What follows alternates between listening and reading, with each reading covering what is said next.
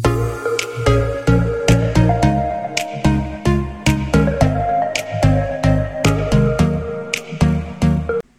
guys, this is Katie, your bookworm tita, and today we will talk about how to write from the heart.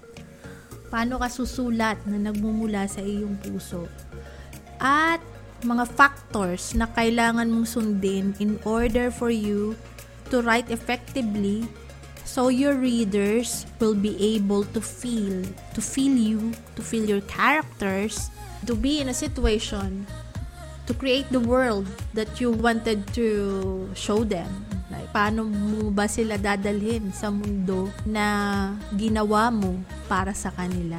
Kasi, let's just say that it's really flattering that there are some readers out there na once they read your book, they don't want to live on the world you created. Talaga may ganun. I remember the first time I read Count of Monte Cristo. Of course, it's a tragic story at first because it was in prison. But kahit ganun tragic ang setting niya, yung timeline niya, that was a time of French Revolution eh. I would say na kahit tragic yung yung setting mo, kahit tragic yung historical background mo, uh, settings mo, some people don't want to leave that place at all. It's because they fell in love with the characters, with they fell in love with the place, with everything that you could think of that they could fall in love with. Make them fall in love the way you fall in love with your writings. Marami ngayong writers ang I would say na they just wanna write because they wanna hit shares. They just wanna hit some readings like millions of views and things like that. But they forgot uh, na nandun ka. Ang purpose mo bilang artist is to to share your thoughts to share how you feel the moment you were writing that. First of all ang ano ang purpose mo? Kasi marami kasing writer ngayon ang nakakalimot I would say na talaga namang nakakasilaw ang ano eh, ang applause, I would say, ang mga uh, praises, especially when you are in a publishing and you become uh, you become one of the uh, prize author. Well, that's every author's hope, ika nga, to be the prize authors of the publishing. But you know, sometimes as time goes by, napapansin nyo na para silang maganda lang sa umpisa maraming authors na ganyan. One of the authors na ganyan is, for me, parang it's just good at the beginning, like first series, and then when they become a worldwide hit, it's just parang lumaylay na hindi na sila makasulat ng ganun kaganda. It's because lahat yata ng energy nila is napunta dun sa sinulat na yun. Sorry sa mga fans ng writer na to uh, one of the writers na nasasabi kong lumaylay afterwards is Stephanie Meyer. Sinong hindi makakakilala sa Twilight Saga, 'di ba? Uh, lahat tayo is gustong pumasok sa mundong 'yun, lahat ng naging Twilighters, lahat ng mga naging fan ng Twilight Saga. And then after that, she hyped up so much that she would write about uh, Edward's point of view. That was a Midnight Sun. Eh, di ba, 2000, early 2000s pa, lumabas ang Twilight na books and then the movies was a worldwide hit. It becomes, uh, it becomes a pop culture, I would say. And then, of course, it's all hype up. Few years later, lumabas ang Midnight Sun. Most of the problem ng authors is when their fans grew up, it feels like na naiwan na bata yung mga characters na mga characters sa book na sinulat niya.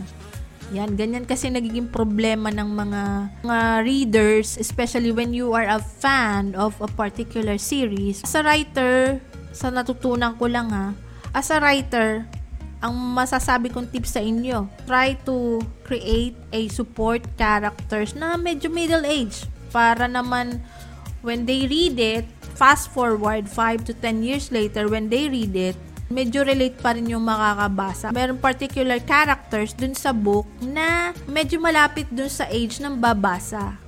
So, from that teenager bida na sobrang relate sila, tapos later on, yung sub-characters, important na characters din sa book.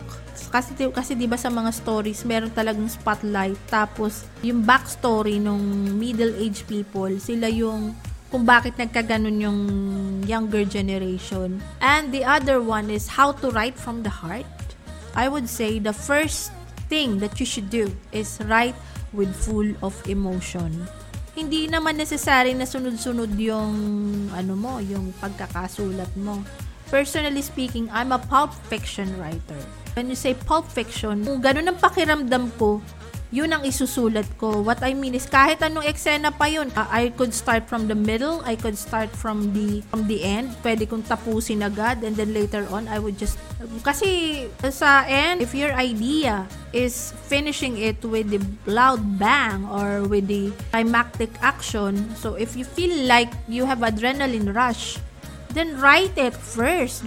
Hindi yung hindi pa tapos ang chapter 2 ko eh I have to finish that muna. Eh, paano kung laylay yung pakiramdam mo sa chapter 2? Eh, sa chapter 5 mo, eh, you feel like disclosing a secret. Yung, kumbaga, kung feel mong naandun yung, yung fighting scenes, yung confrontations, write the confrontation scenes first. Yun, ganun. Yun yung sinasabing right from the heart kung ano yung nararamdaman nyo that moment. Yun ang isusulat mo. It's not necessary na sunod-sunod. And the other one is I have the earlier episodes kung anong klaseng writer ka. I want to ask you guys kung ano ba kayong klaseng writer. Kayo ba yung writer na nakakasulat lang pag masaya? Pag in love? Pag inspired? Or kayo yung writer na pag nasa state ng melancholy o broken-hearted siya, saka siya nakaka-write ng maayos uh, I am in a number 2 category. It's a blessing na rin na naging single ako kasi kung, kung siguro I have a husband or I have a boyfriend, I used to be married. I remember when I used to be married, hindi talaga ako inspired magsulat because my mind is occupied with a lot of things. My mind is occupied with the thoughts of how are we gonna survive. Kahit pasabihin mong medyo well off ka, talagang sasapit ka sa you have to choose between surviving and living. Because may mga taong they cannot do both and I am one of those.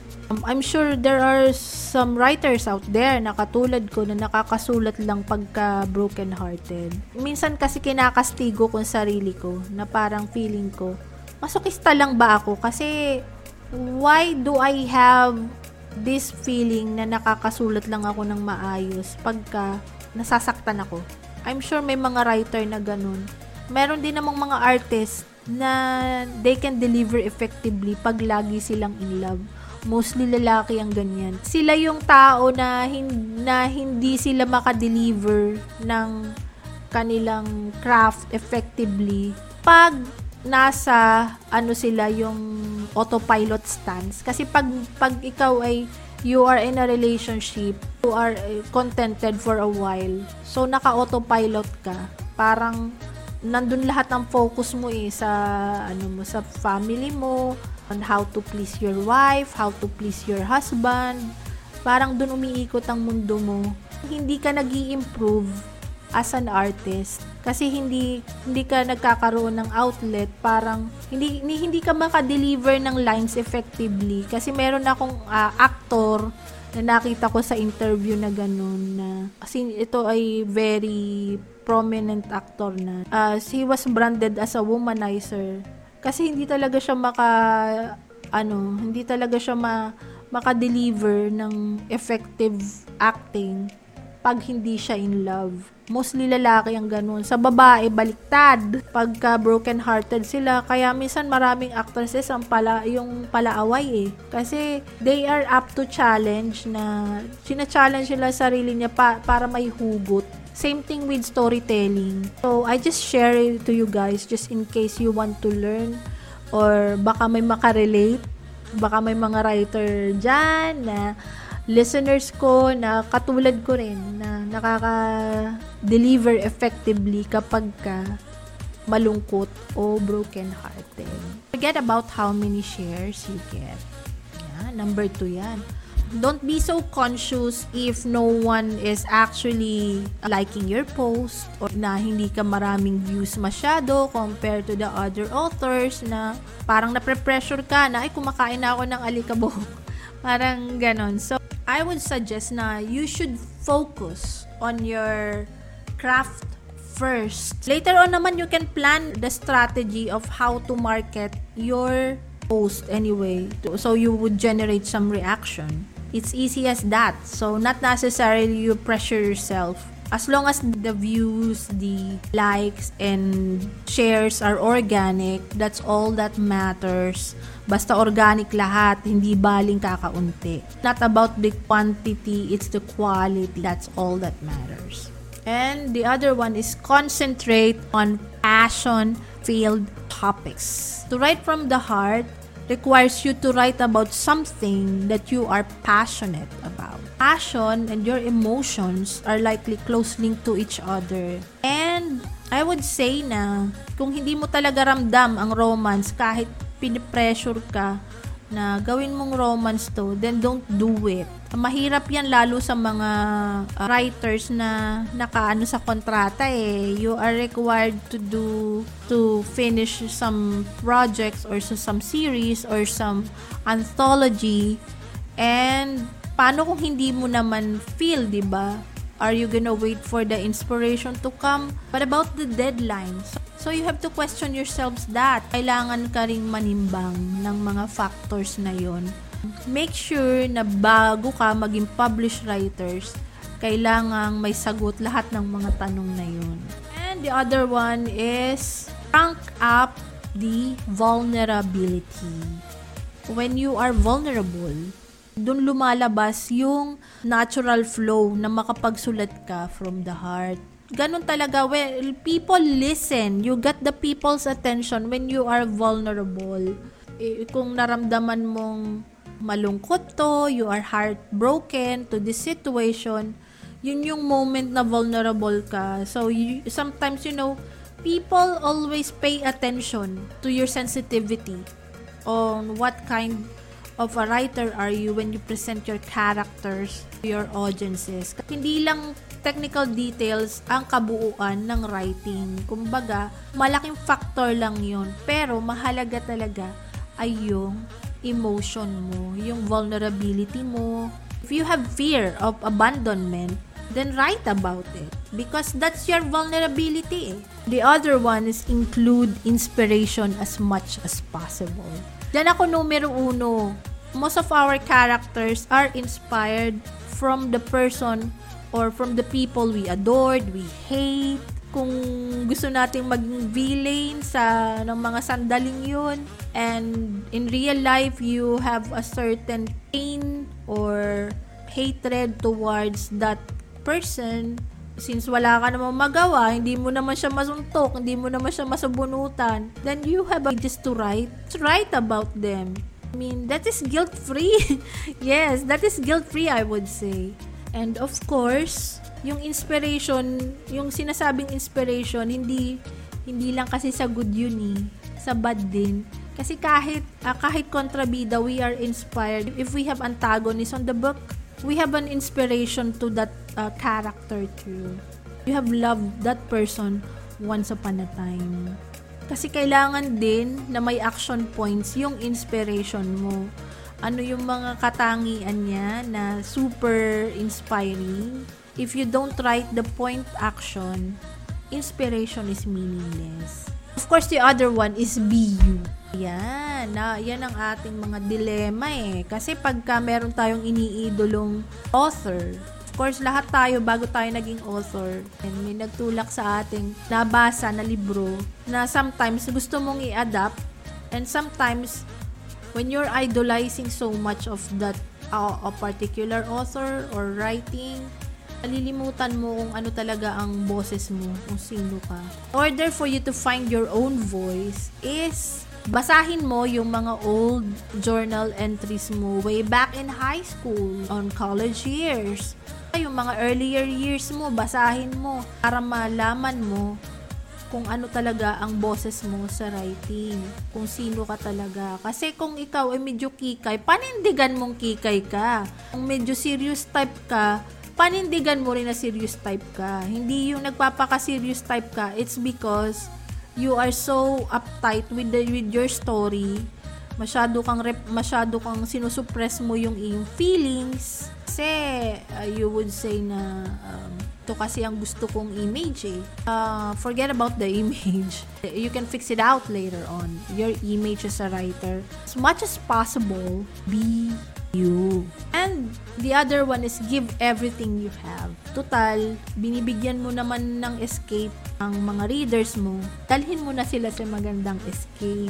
So, you have to push more, to push yourself to the limits kung ano pa yung kaya mong ibigay. Sometimes, I think monologuing helps. Kasi minsan ako, I write, nagmo-monologue ako eh. Like for instance, natap nakatapos ka hanggang chapter 5 mo tapos yun, chapter 5. Bago ka magsimula ng chapter 6, kailangan mong reviewin ang lahat ng chapter 1 to 5. Kumbaga, nandun ka na, edi panindigan mo na. When, when you're reading your previous chapters, doon mo makikita yung dagdag bawas eh.